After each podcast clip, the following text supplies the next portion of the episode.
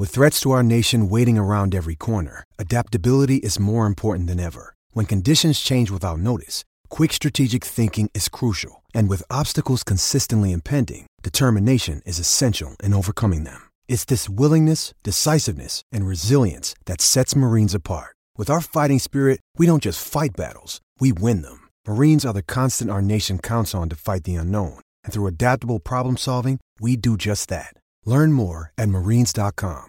G'day, Mike Hussey here, but you can call me Mr. Supercoach. KFC Supercoach BBL is back and there's 25 grand up for grabs. So what are you waiting for? Play today at supercoach.com.au. T's and C's apply. New South Wales authorisation number TP slash 01005.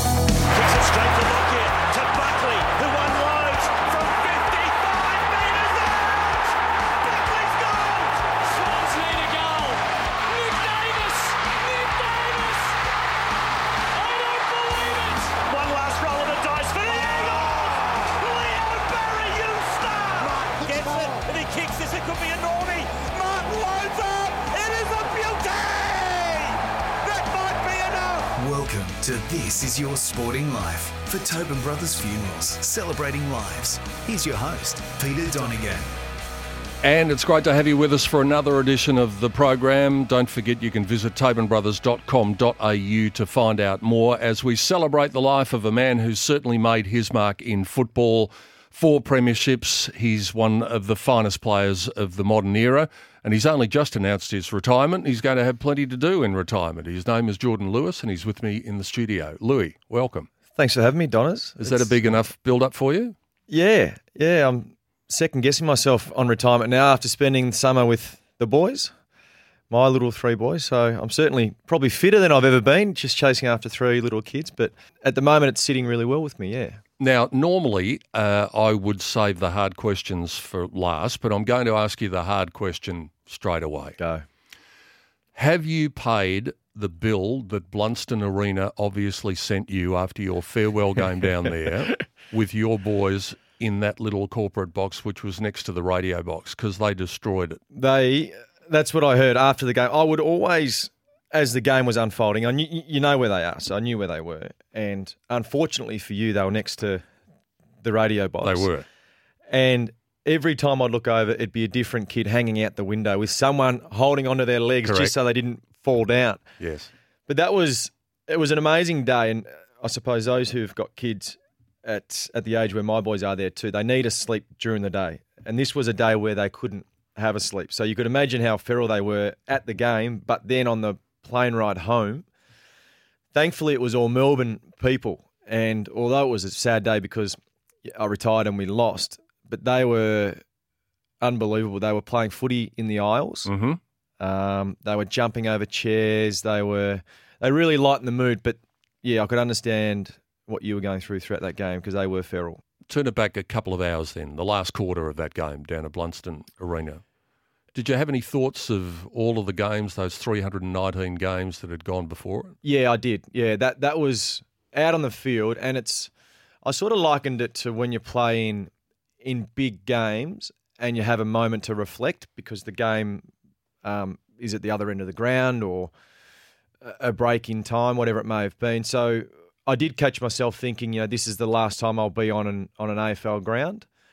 Um, and I mean, I don't get too emotional, but it is. I suppose I felt quite rewarded to to sort of sit back and just think quickly about the career that had gone, um, and what I was able to to achieve from a team point of view, and, and a little bit of individual success, but mainly from a team point of view, the things that I'm proud of. Um, so yeah, I'd be lying if I said that last quarter wasn't a moment of reflection at some point. When you looked up, Louis, and you saw your kids running amok in the box, there was someone else up there, apart from Lucy. Ruff was there. How special was that that he was there that day? Yeah, it's it's funny, and I think I mentioned before, I'm not an emotional person, but for whatever reason, when I speak about Ruffy in particular, um, I get quite emotional because I know what he's been through. Mm. Um,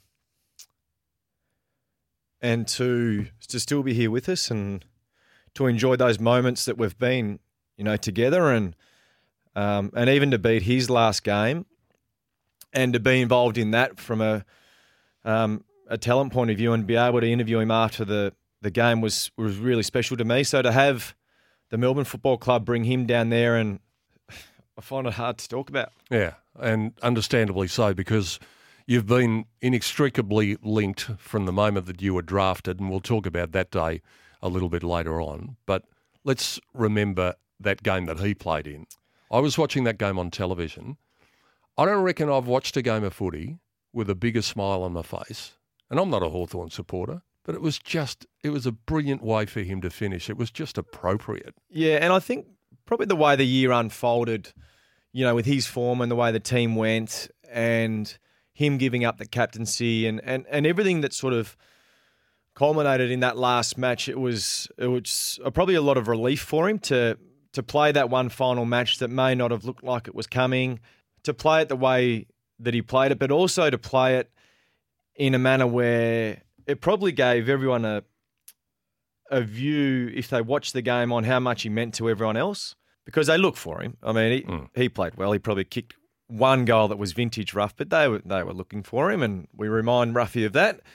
I just remember a specific play where Ruffy was leading out, and the kick was going to him, and Gunston came across and cut it off, and there was boos from Gold Coast supporters and Hawthorn supporters, and I just thought, I've never been in a game like that, and I don't think people who are sitting at home on the couch like you were, you don't necessarily get the emotion of the game at home, and it certainly felt like that being there. It was it was a surreal experience.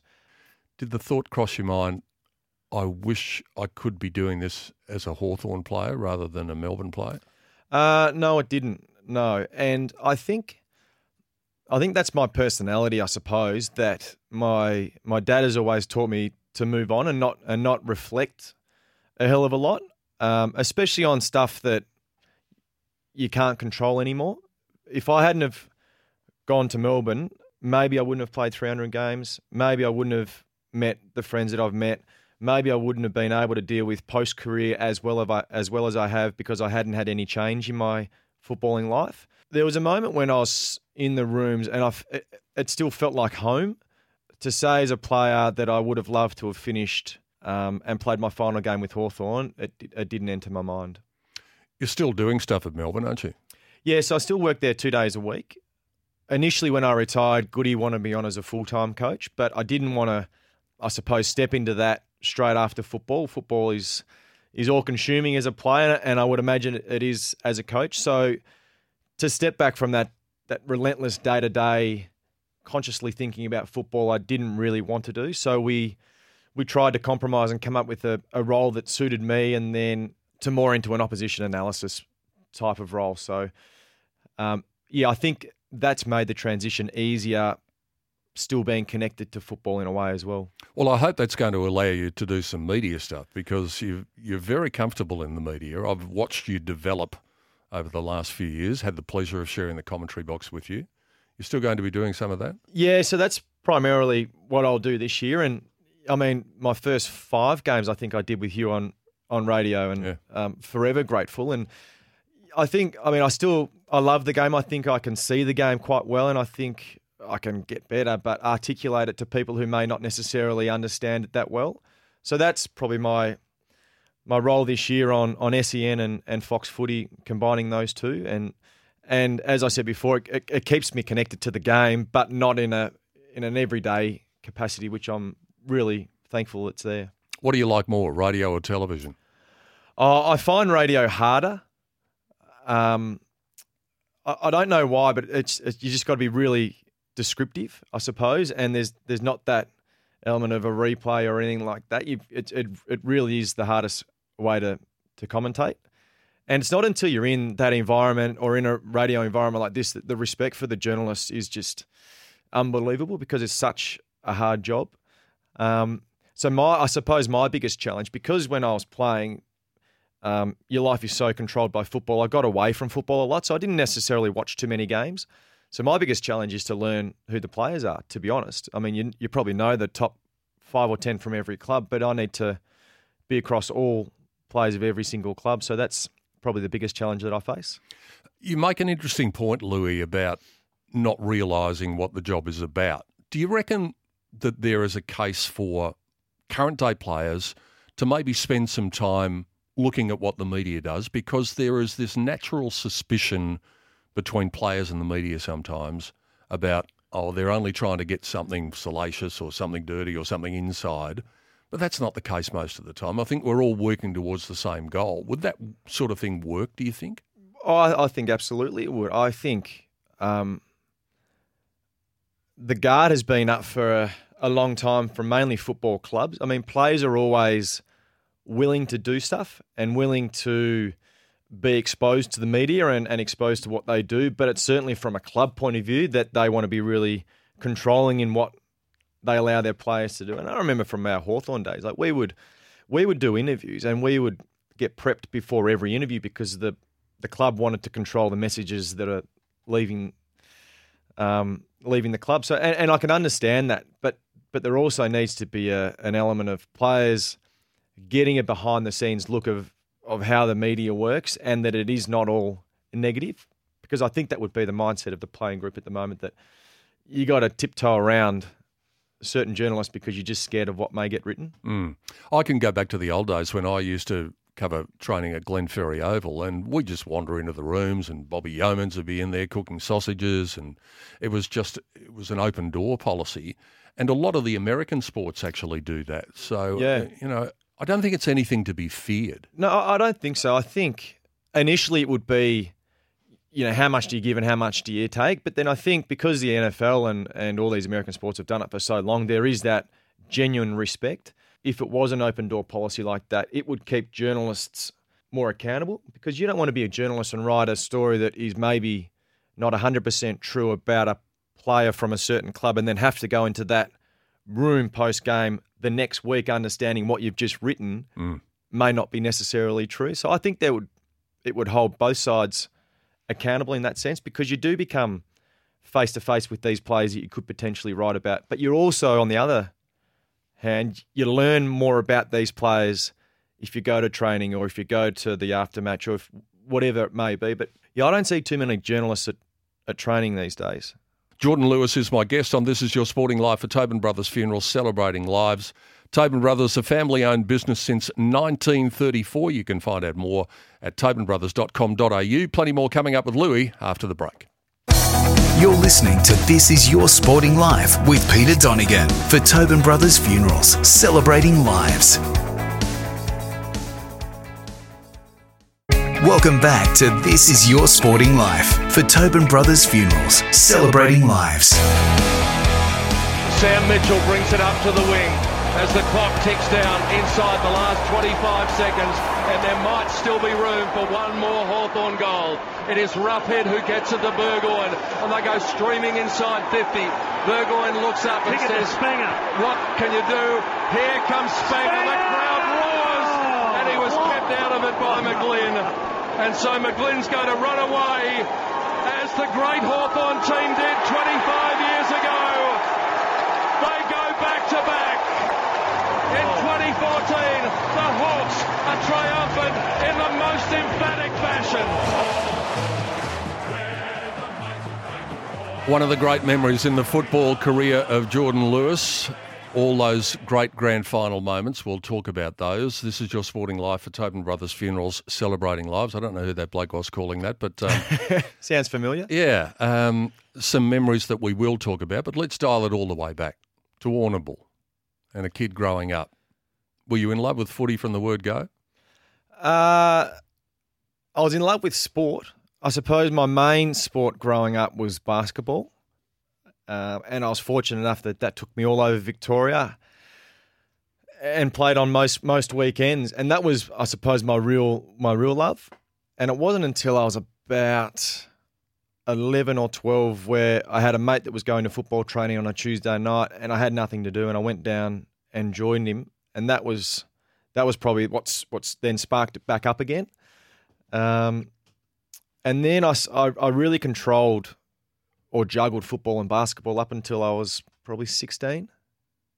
And then then I looked at sort of the pathways to, I suppose, not that I would have played it, but NBL back then and AFL. And for me, the AFL pathway was just so much clearer.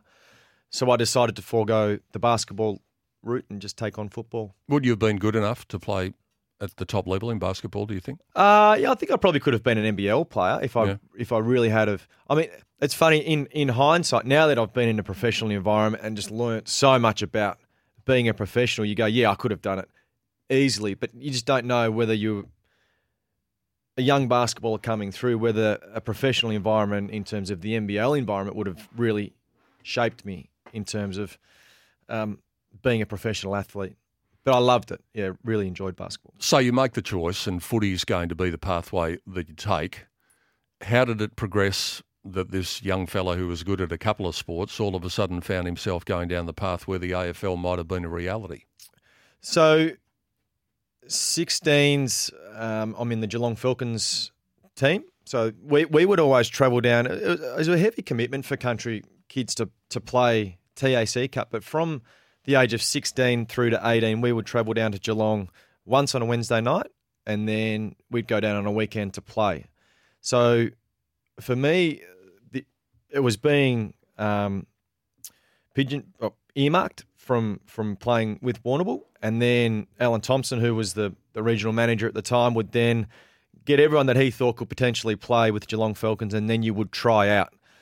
So you would try out, and and the players that performed then got onto the list, like any sporting or- organisation does.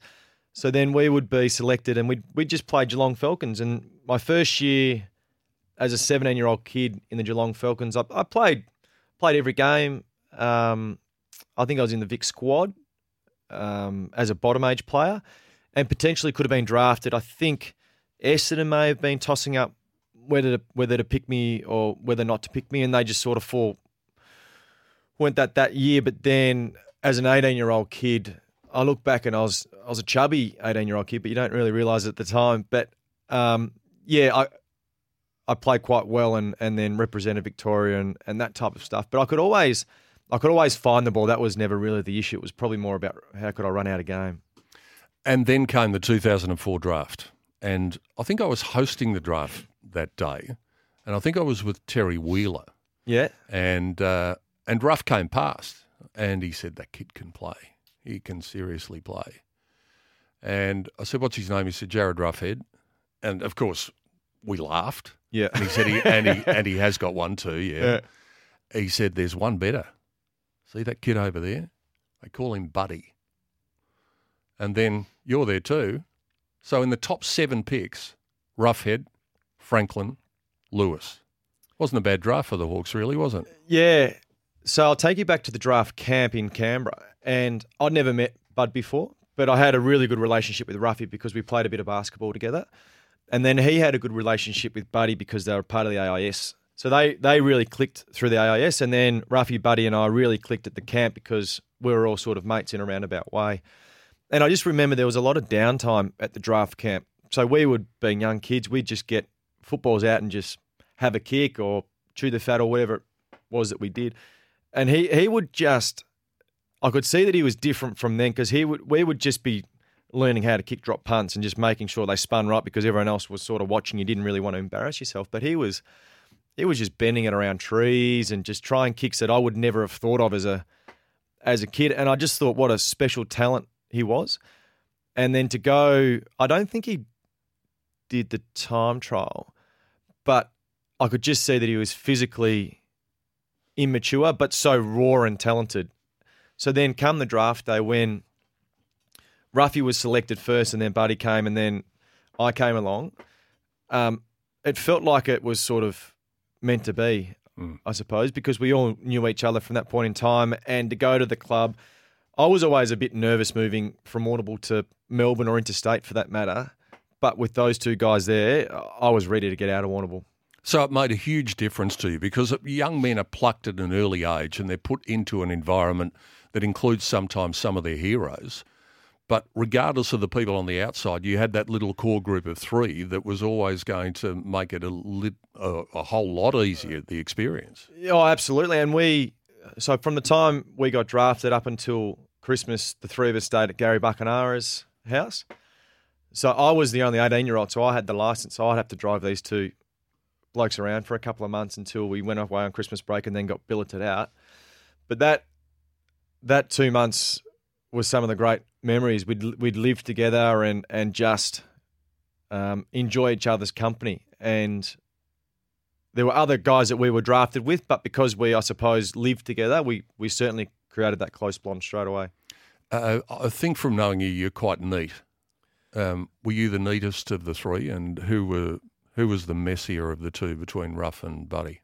Oh, certainly, buddy. Ruffy, Ruffy's neat to the. I, am neat to a point in not being OCD, whereas Ruffy is OCD. Really? really bad. Yeah. Yeah, like we we would room together, and it was the same process every single time. We'd get into a room interstate. He'd put his boots there. He'd put his clothes there. He'd put his undies there. He'd put his socks there, and everything would be lined up and level. He'd go have a shower, just mess it all up. So you'd, you'd see him come out, and he'd just be scratching his head, going, "Oh no, not again!" And it would really stuff with his head. And he's still got it to this day. It has to be color coded. Has to be everything. Really bad. He's a bit raphael Rafael Nadal like. Yeah, yeah, certainly. Yeah. Um, so, but Buddy was he was just messy. He would just there'd be absolutely you get into his car and there'd be just coke cans everywhere and macas and and all that type. because he had that high metabolism from an early age where he could just eat whatever he wanted and just perform. Half his luck. Yeah, Um, it didn't take long for you to perform. You you settled into the routine and the rhythm of AFL football pretty quickly as a young fella, didn't you? yeah. I suppose my greatest ability was to just to find the ball. I suppose to have a football brain, um, and then the athletic. Not that I was ever athletic, but the athletic side and, and building up a fitness base and all that sort of stuff came a bit later. But I, I, I found it after the first couple of games. I remember walking out there and playing my first um, preseason match at the time at Telstra. I think it was against St Kilda. And I just stood out there, and I'd never been exposed to anything that went so quickly in my life. I, I just could not read the play, couldn't pick up on anything, and just felt like you were standing still and everything was going around you. But once I was exposed to that, I suppose a few games into the season, it felt it felt quite normal, and you work out really quickly how to find the ball, and and that was my greatest asset, and that's um, why I suppose I was able to play a variety of positions because I could just read the play. And the other two boys, because they were, I suppose, key position players and not as developed in that they will play against other key position players who were obviously mature, they probably found it a little bit harder than I did at the start. Apart from the obvious two, Ruff and Bud, who did you become close to in the early stages? Uh, Hodgie would have been one. Um, Trent Croad was was a guy that really put his arms around us and looked after us in the early couple of years. Um, guys like Rick Ladson, um, Campbell Brown, I lived with for a few years. Um, ben Dixon, Croft was great to us young kids. Spider Everitt was good to us young kids, um, and probably Richie Vandenberg. Speaking of Ben Dixon, now that you've mentioned his name, if eating ever became an Olympic sport, would he be a gold medalist? He's the best I've ever seen. He is a freak. Speaking about metabolisms, oh, we go we go to Noosa every year with them now, and his his metabolism's slowing down, but he could eat. So where where he and Croft got billeted to when they first came to Hawthorn was where I got billeted to, and Rob and Pat Benham w- were the people that took us in. They just said they have never seen anything like it Mm. in their life. I mean, he he he's extraordinary. There's a story that he tells where he went to some Italian restaurant one night and polished off three pizzas and I think a couple of pastas in the one sitting. Yeah, it, it may have been that one on Burke Road. We used to have our meetings before the game at a place on Burke Road, a, an Italian place, and the entrees were seriously like more than a main size. Mm. And I could see him polishing off three of those easily. Uh, we've covered a few topics in this conversation so far, haven't we? I'll tell you what, why don't we take a break and I'll attempt to get things back on track, No. but you know that that probably won't happen No. for too long. Uh, That's but what the we'll- good conversations are about. Yeah, Yes. we'll, we'll talk flags and we'll probably talk a few other things along the way too. Jordan Lewis is my guest on This Is Your Sporting Life for Tobin Brothers Funeral, celebrating lives. Tobin Brothers, a family owned business since 1934. Plenty more still to come with Louis. We don't know what, but stay with us after the break. You're listening to This Is Your Sporting Life with Peter Donegan for Tobin Brothers Funerals, celebrating lives. Welcome back to This Is Your Sporting Life for Tobin Brothers Funerals, celebrating lives. Hope you're enjoying the wide ranging chat with Jordan Lewis on This Is Your Sporting Life for Tobin Brothers Funeral Celebrating Lives. Let's talk flags. You mentioned 2008 before. The general accepted feeling amongst the football world was you got there before you were supposed to, and I think you alluded to that before. Yeah, I, I think so. I think when Clarko came to the club and he probably sold to us what the long term plan was, 08 was probably more of a building year. You know, it would have been, it was our third year playing and his third year as coach. So I don't think anyone, when they take over a club, would expect things to come so quickly. So that, but that season, if you look back on that season, we were we were a, a pretty good side, and Clarko introduced something that was was new in terms of a whole defensive structure, and sides found it hard to to get through and get around. So it was it was a masterstroke in terms of that, but that no doubt had a, a big way in us winning the flag that year. So everyone remembers 2008, and Crody was to leave soon after that. You got close to him, you said. Was that a bit of a wrench when he left? Yeah, it was, and I suppose his mindset was all about he'll play till he's fifty. He was just such a, a positive and um, nearly unre- unrealistic sort of um, player, but he came down and, and broke his foot in that grand final, and he was he was clearly never the same as a player, and I think that really hurt him as a person as well. But he was he was a fantastic player, and even to be introduced to Cyril Rioli that year as a player as well, and to look back and people always ask me, "Oh, what what's your favourite premiership?" And every everyone has got different um, meanings for me, and and it was more about um, I suppose, and and just to understand what he had given to Hawthorn and understand what he'd given to the game. And the one thing that he always spoken about was he'd just love to win a premiership. And for me, after the match, that was probably the lasting memory of of that match for me. So we remember the flag of 2008. We obviously remember the triumvirate of flags 13, 14, 15. But the period in between, you alluded to the fact that perhaps you got a little bit comfortable as a football club after winning the premiership in 2008. Yeah, well, every club does skin fold tests, and we came back after 2008 for the start of pre-season, and we had in body fat an extra person. That wasn't great. That's a, that's a bad start, and you got 15 guys in rehab, and you got more fat that we have to do. So Andrew Russell, our fitness coach, he wasn't a happy man. The rest of that era wouldn't have probably happened if we hadn't had such a disappointing year after being so successful. I think that really, really sort of said to us as a playing group and a coaching staff, like, okay, we can't rely on what happened last year to be successful in the following year. So we put that aside and we get to 2013. Was the feeling all the way through that year that the flag was attainable? Yeah, and, and it was the only option from a from a play point of view, we we had. I mean, to deal with the grand final loss is probably the hardest thing. So you ask about the West Coast loss. For me, that's nothing in, in comparison to a grand final loss. It's just to sit there and see the other side get up and receive their medals and understand yeah. that you're so close. That's that's the game that hurts the most.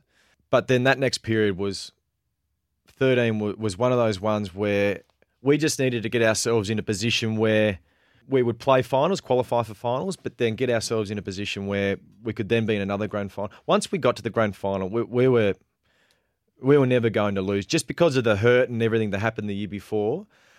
But we learnt lessons in that we could play our absolute best football during the year, and it's still not enough. You could still get beaten in the grand final. So I think 13, we timed our run a little bit better, and we played our best football certainly in the grand final. So you win the flag in 2013. What's the difference between the 2014 Hawthorn compared to the 2009 Hawthorn, the year after a premiership? Walking to the rooms after the grand final, and there was a premiership cup on a on a stand with a glass ceiling on it, and then there was another one that sort of sat next to it, and it said 365 days to go. So that was that was our mindset. You enjoy the win, enjoy the grand final, and everything that came with it, but understand that's that's our next goal. Mm. Whereas 2008, there wouldn't have been anything like that, or there was nothing in our program that suggested, "Hey, stop thinking about what we'd just done, and now focus your attention on next year. What we do right now can impact the way that our season unfolds. And that was probably the message that we'd learnt. What about in 2014, Louis, the fact that Buddy was out there, but he wasn't wearing brown and gold? Did you interact with him much during that game? Um, well, probably more physically. we we wanted to make it a hard day for him. Um, it's funny because you you certainly understand why he made the decision and why he went up there. Um, but there was no way that he was going to win a grand final against us. At a side that we'd lost to two years before, and a side that had just taken our arguably our best player, that was never never going to happen in our mind. What did you say to him after the final siren? Did you catch up with him?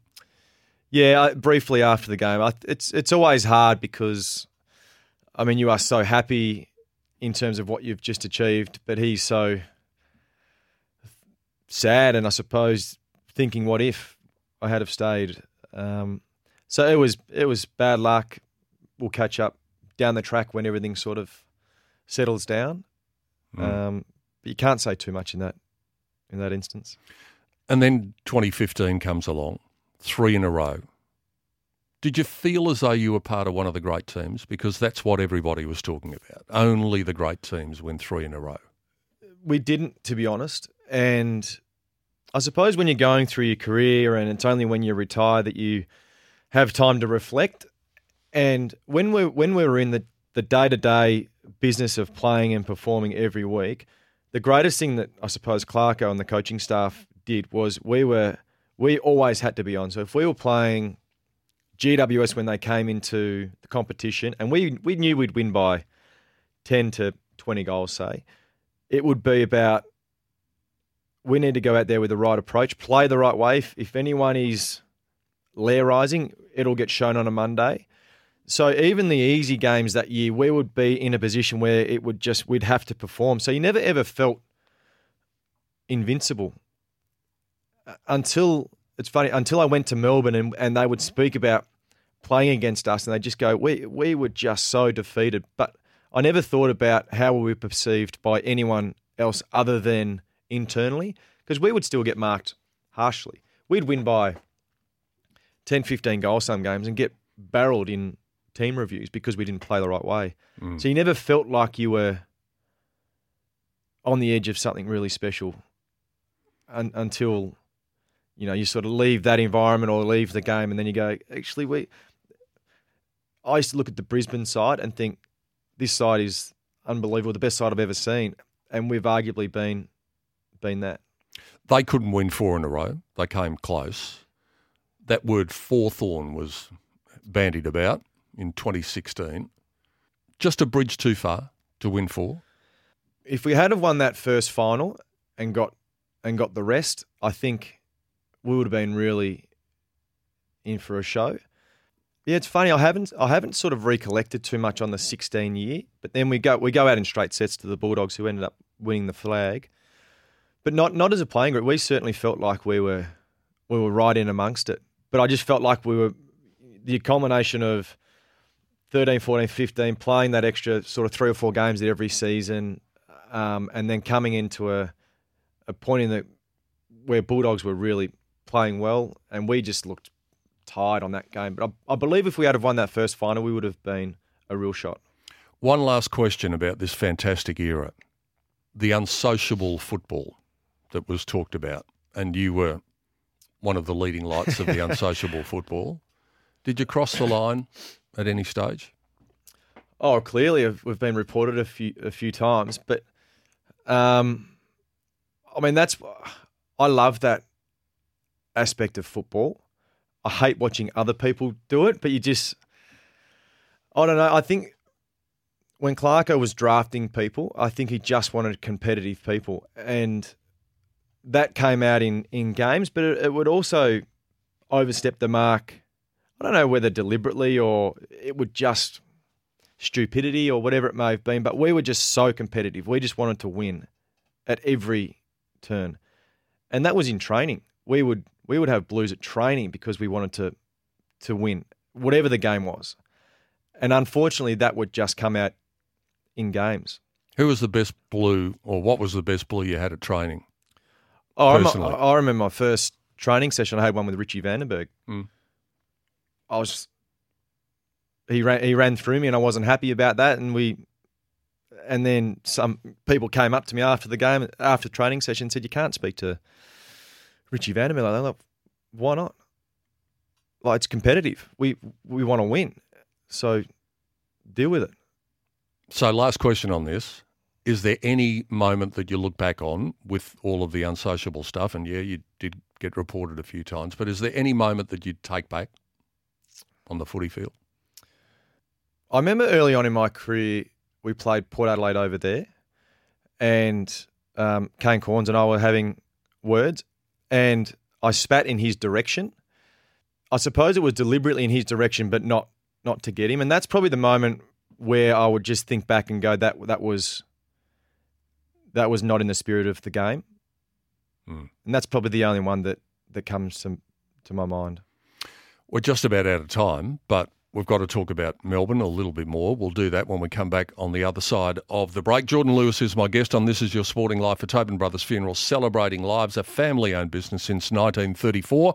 Find out more at tobinbrothers.com.au. You're listening to This Is Your Sporting Life with Peter Donegan for Tobin Brothers Funerals, celebrating lives.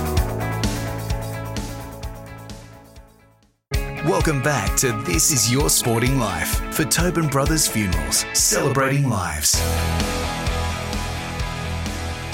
Oh, suddenly looks impressive. Oh! Oh, Lewis has not moved. Wonderful courage from both players. It was a terrible pass. It put him in danger. Spills wide Higgins. Opportunity. The hand pass comes across from Peckham. But the concern is with Lewis. Jordan Lewis. The stretcher out immediately.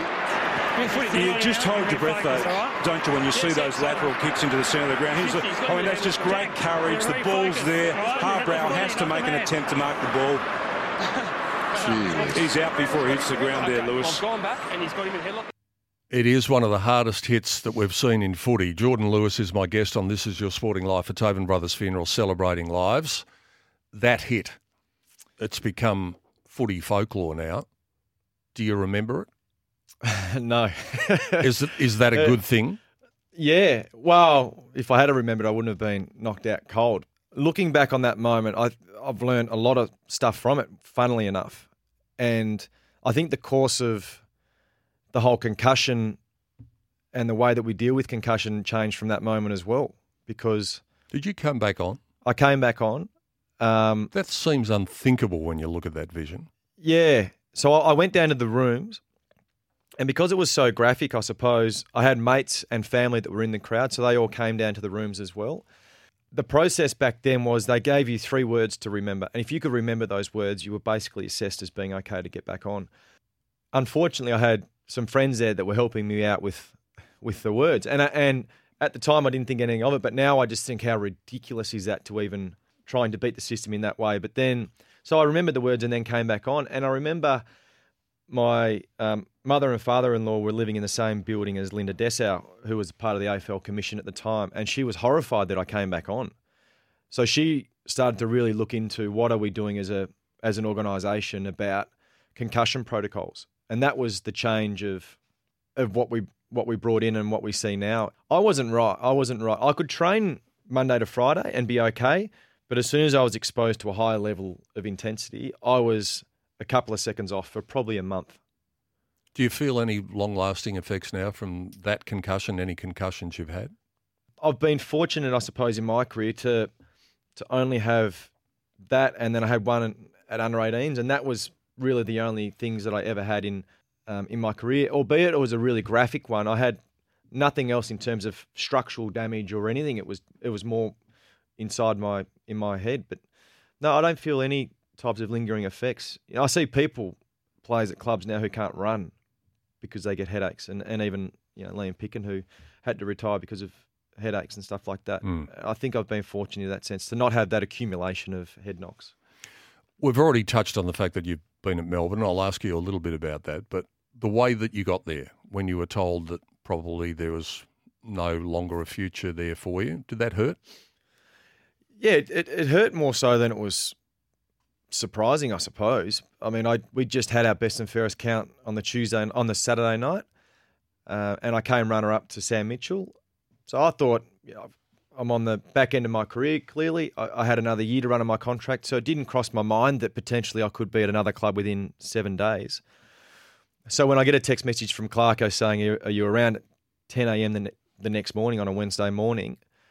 Um, I knew that it wasn't good, and so he came around and we, you know, spoke about potentially because Hodgie was about to give up the captaincy. He goes, "We can't, we can't really guarantee you a playing contract past next year, and we can't guarantee you that you'll be captain of the football club." If if you wanted to explore your options, we are more than happy for you to go and do that. But just understand that we can't offer you anything past 2016. 17, sorry. So I thought, well, for me, the, the writing's on the wall. You know, if you if you want to get out, you got to get out now. So the hardest thing for me was Hawthorn wanted to be in control of where I went because they wanted to get players in, specific players, Jaeger O'Meara from the Gold Coast. So I, I never wanted to relocate. So I took it upon myself to call Todd Viney and say and said, "This is this is the what's been put in front of me." Melbourne, I looked at as a side that was really on the improve. They smacked us halfway through the year, and I thought, well, this this is an aggressive side that I'd love to be a part of and try and help shape. So they were my my one and only choice. So I put all my eggs into that basket and went back to Hawthorn and basically said, I'm happy to be traded, but it's got to be to Melbourne. When all that was unfolding, Mitch committed to West Coast. So then Clarko and Righty were were wanting me to stay in a sense. And I said, My decision's been made. You came to me and, and offered me the chance to get out and then do the deal with Melbourne. So that was it was surprising and, and they they tried to sell me Gold Coast to get the Jaeger O'Meara deal done, but I, I, didn't want to go there. I wanted to stay in Melbourne where my family was and, and be a part of Melbourne. So, did you leave on good terms, or was there a bitter taste in your mouth? No, I don't. And, and as we spoke about early on in the show, I couldn't. Unfortunately, I couldn't care less, which is probably. It's a good attitude to yeah, have. it's a good attitude, but my, I mean, well, I always have arguments with my wife. She goes, "You've got to care more." I'm like, "What? If something's happened in your life and you can, and you cannot influence it right now, and you've just got to look at the cards you've been dealt and and deal with it. You just got to move on. So I've I've got no animosity towards Hawthorn or Clarko or anyone. I'm I'm quite happy with the chance that they gave me. Now, could I have stayed at Hawthorn and performed at a high level? Absolutely. I think they may have missed a little bit of leadership without me being there, and certainly on field. I don't hold any grudges for them moving me on.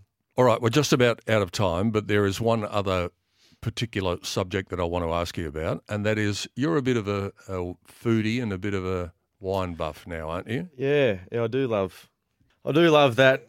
The How'd wine. you get into that? That was, um, it was by chance a little bit. I mean, coming from Warrnambool, as you would probably know, there's no vineyards that are in Warrnambool, so I was never exposed to wine. My dad was never a wine drinker, so we went on our honeymoon and we spent time in between Florence and Siena at a vineyard, and maybe being that sort of neat freak, I just walked into a vineyard and everything for me was just perfectly set up. Barrels were in line, they were all clean. The whole vineyard was just beautiful. So, if you're quaffing one of those Pinot Noirs, what's the favourite meal that you would like to have with it? Is it something that Lucy prepares or is it something that you go out for? I'm just obsessed with BYO restaurants mm. at the moment. So, there's one around the corner from me called Caribou, which is fantastic food.